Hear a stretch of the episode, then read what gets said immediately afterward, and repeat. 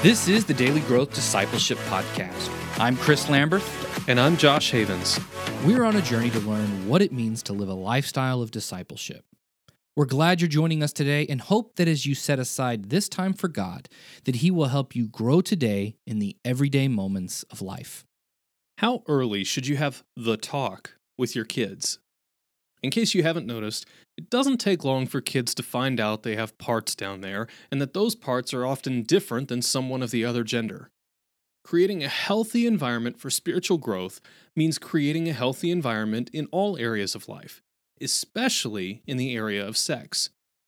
In this chapter, Brian unpacks some of the methods he's found useful for teaching your kids about sex and about who God created them to be as sexual beings. Brian Dietz is the marriage and family pastor at High Rock Covenant Church in Arlington, Massachusetts.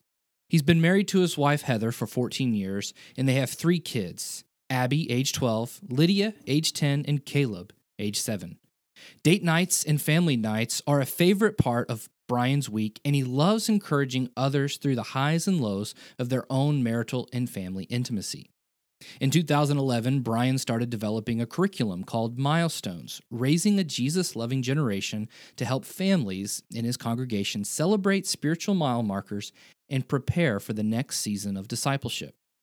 This curriculum has evolved over the years and continues to be one of Brian's biggest passions. In today's hypersexualized culture, it's so important that we have a biblical understanding of who we are as sexual beings. And if we're going to raise the next generation to follow Jesus Christ, we need to also pass along to them a healthy understanding of who they are as sexual beings as well. I know sex is a huge topic right now, and there's so much swirling around in the media, and it seems like it's a it's a minefield of a topic to even take on now. But I was wondering what you guys have done to address that topic. And I mean, you, you mentioned it just a moment ago. So how do you broach the topic and, and deal with parents on dealing with kids on sex education of of all levels? I guess you could choose where to go from there because I know that's a broad. Yeah, it's a big one. And I guess this gets into a lot of my own personal story as well. Like, and but I think it has to. I think parents freak out about this topic and they want to do something to protect or stop or wrap them up in bubble wrap and duct tape them away or something like but I think the first place they have to look is into their own sex life and their own experiences with their journey to figure out what's so terrifying about this subject. And if you don't do that work first, we're pretty confident you're going to really have troubles walking, walking through with your kids. And so we put our money where our mouth was. That was never a strong suit in our marriage. Our first 10 years of marriage, just it wasn't a big like fight per se. It just felt like we just weren't comfortable in that realm. And finally we decided, you know, as our kids are entering adolescence in a few years, like we want to get a handle on this. And so we actually went to therapy to work on it ourselves and figure out, okay, how can we be comfortable? It was interesting the first time we, we sat down and we, you know, we have some books and we give our parents books to start when their kids are at age three, I think is a great time to start. But when we sat down with our kids, the second book is one where it kind of gets more into it. And uh, my wife was just sort of sitting there like, oh boy, like just you could tell, just so uncomfortable. And we realized, okay, we need to be more on, in tune with this. And this goes back to our own journey and our own relationship in this area. And so we did that that work, and we're still learning. But it was it was a three year journey. So we start with families, and literally tomorrow we'll be speaking to a, our moms group and sharing more of our story and just encouraging them to work on that themselves. And I, again, I just think we can't do anything with kids and teens without addressing the parents, which is what I love about my job. That's really what my role is to think about. But then after that, we encourage parents to start as young as possible. And the whole idea of the talk, I don't think is very helpful. I think it should be the talks and the conversations. And I know that parents are like, oh man, I have to do this more than once. Like, yes, like preferably routinely, regularly, and make it a comfortable, not terrifying, heavy laden conversation, but one that's like, wait a minute, didn't God create this? And all that kind of stuff that goes with that. So if that's true, which I think theologically people would agree with, then how is it that we're so afraid of it? How is it that we don't want to talk about it with our kids? Well, let's work on that. And I think it's so much easier when they're younger. The more we put it off, which so many parents, it's just so funny to me. They're like, just I'm just putting it off. I'm like, you think it's going to get better by putting it off? Like, it's one of those things that like you know procrastination doesn't usually help, but this is one of those for sure. Like it's not going to be your friend because if you're waiting until middle school, high school, like you know, you hear the stories of like on their wedding night, like they sit them down, it's like, hey, I need to explain something. Mom, oh, I got it. Like, well, yeah, and that's So- the problem. They've learned everything from their friends, and you've really, it's just, that's really rolling the dice right there. Because you have no Oh, yeah. idea. Well, and this generation now, it's the internet is so pervasively dangerous in this area that we just have to do all the more to be ready and help our kids feel comfortable and talk about it and name it. So, so we will walk through early on. A couple, there's a couple books I recommend that just kind of walk them through. We love them. Jim Burns uh, has a couple books. Um, God made my body. Man, I'm going to butcher these titles, but uh, we can I don't know we can put them in the show notes. I can tell you later. But uh, those are two really good books. I feel like get you from three to five and then six to nine, somewhere in those range. What were the two books? Uh, it's like God made my body and then How God Made Babies or something like that. The two different ages. And then uh, in middle school, I've actually created my own resource that is a little simpler, but I just have over the years doing so much middle school ministry, I call it Reclaiming God's Good Gift. And I just have written out about, oh, 10 to 12 to maybe even 15 or 20 questions that I've just seen are somewhat common as I've, I've seen like where kids kind of go by the end of middle school. Give them these questions, and I give my little like two or three paragraph answers. So it sort of takes the pressure off the parents like, hey, here's a question, here's an answer, and you can go to town and talk about how crazy you think Pastor Brian is and he's out to lunch. But we started right the spiritual conversation and we're having the conversation and we can we can talk about it and dialogue about it. But the reason I wrote my own resource this point is because I've just found that we've gotten a little over the top. I think purity is a great biblical word, but sadly, I, I feel like it's it's been laden with baggage. It's now become such a hot topic, and uh, the church was so afraid that it pushed this like you've got to be pure, you must be pure, and if you're not pure, oh my, like you're in trouble. And at the end of the day, what I began to feel was the reality was either you're very self-righteous because you remain pure, well done, you deserve all the many good gifts and benefits. And I sort of even entered in marriage like that, like I was pure, so my sex life should be amazing, and it wasn't. It was really hard. So what's up with that, God? Thanks a lot. Like false advertising. Or you have, oh, I wasn't pure. Okay, well, since that's the main measure of my spirituality, my faith, I guess I'm done. I made one mistake and it's all over. Or I had a season of mistakes. Well, goodness, God will never take me back. And so I just found that I wanted to rethink and reimagine what that looks like. I still, do I want my kids to be pure? Yes, I think, again, it's a great biblical word. Unfortunately, it just got misused and abused. And I, I find that that's been a danger zone. And so I want to connect it all back to kind of rooted in our faith and God's love for you. And so those questions are designed to just, hey, we're happy to answer and talk about any of these questions.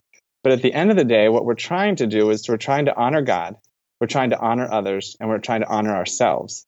And so what does that what does that look like? And I broke up the questions into those three areas to help them walk that through.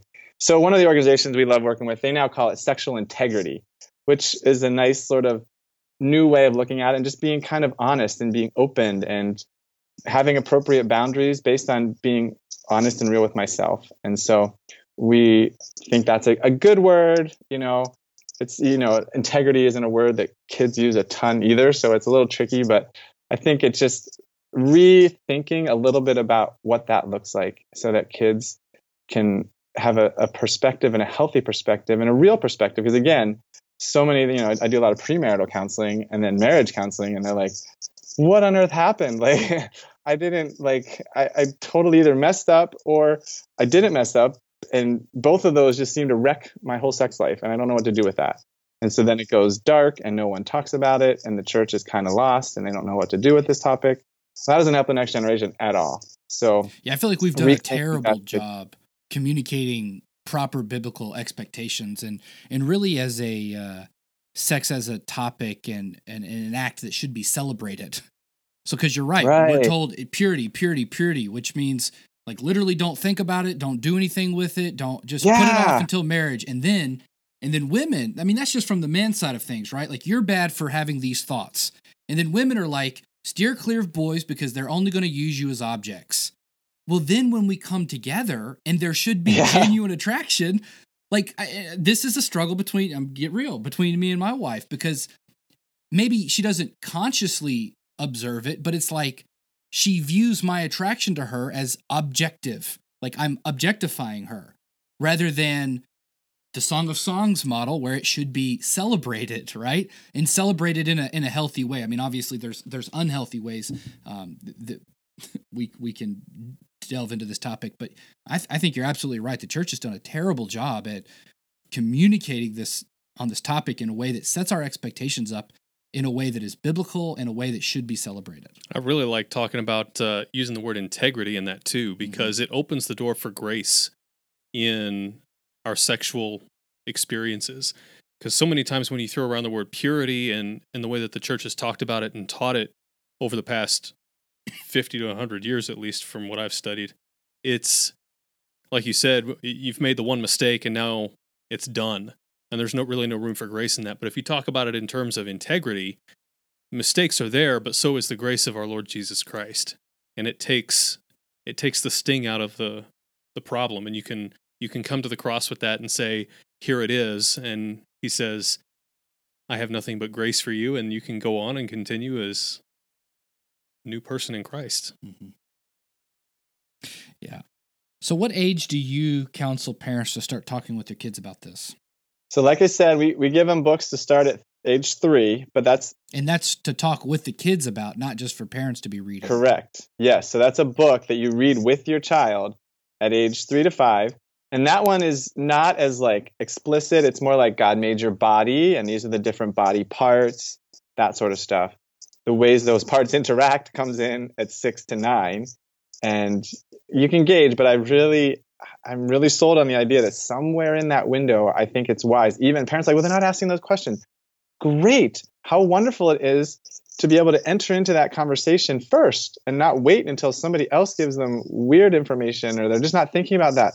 Okay, but it's a beautiful thing to think about. So why not like teach them about this wonderful thing?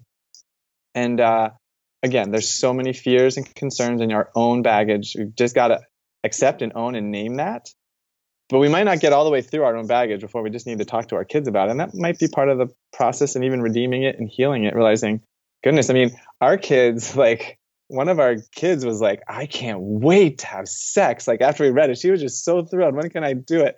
And it was hilarious. And then, and then one of our other daughters, like, that sounds really co- fun. Show me. And we're like, no, no, no, no, no, no. We're not showing. you.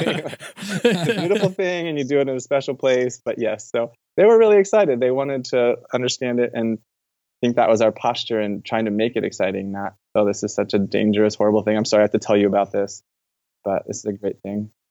I really like the idea of talking about them from the ages of three to five. My wife and I have noticed that even with our, our four year old and two year old, they know where their parts are now. Yeah, it- that doesn't take long to find those things. no, and they they really And like so- them. They probably and Right. that's pretty common at that age. Right. And so th- there are even even at that young age there are issues of what you do in public versus what you do in private and what things should remain hidden and what things should be are, are okay to talk about in the open or do out in the open and so I I think that is really important to start at that young age even. There's so many directions to go. I'm trying to. Focus, Lambert. I'm trying. It's just it, it is. It's such a and there's a difference between boys and girls and and oh, then Oh, yeah. just even people are different because I think my three year old daughter is more observant. She's observed the parts on her brother who's nine months old before my five year old has. He, she just doesn't care. Like, Yeah. you know, but she's also the kind of kid that just can't see the thing right in front of her. And you're like, it's right there. just pick it up and bring me the wipes, you know? Or, and she, she, she's just kind of oblivious and really that kind of free spirit. And uh, so, anyway, well, Brian, thank you so much for being with us today. You've shared a lot of great insights and a lot of really practical things that I can't wait to go home and, and try to reorganize and talk about some of the stuff with my wife so that we can hopefully build a stronger marriage and create some of these home tones in in our house um, so that we can get our kids growing in the direction that we we want them to be. We want to be more intentional in that. So thank you so much for being open and honest and sharing that you know your journey with us. So, um, is there any final uh, remarks that you'd like to tell our audience?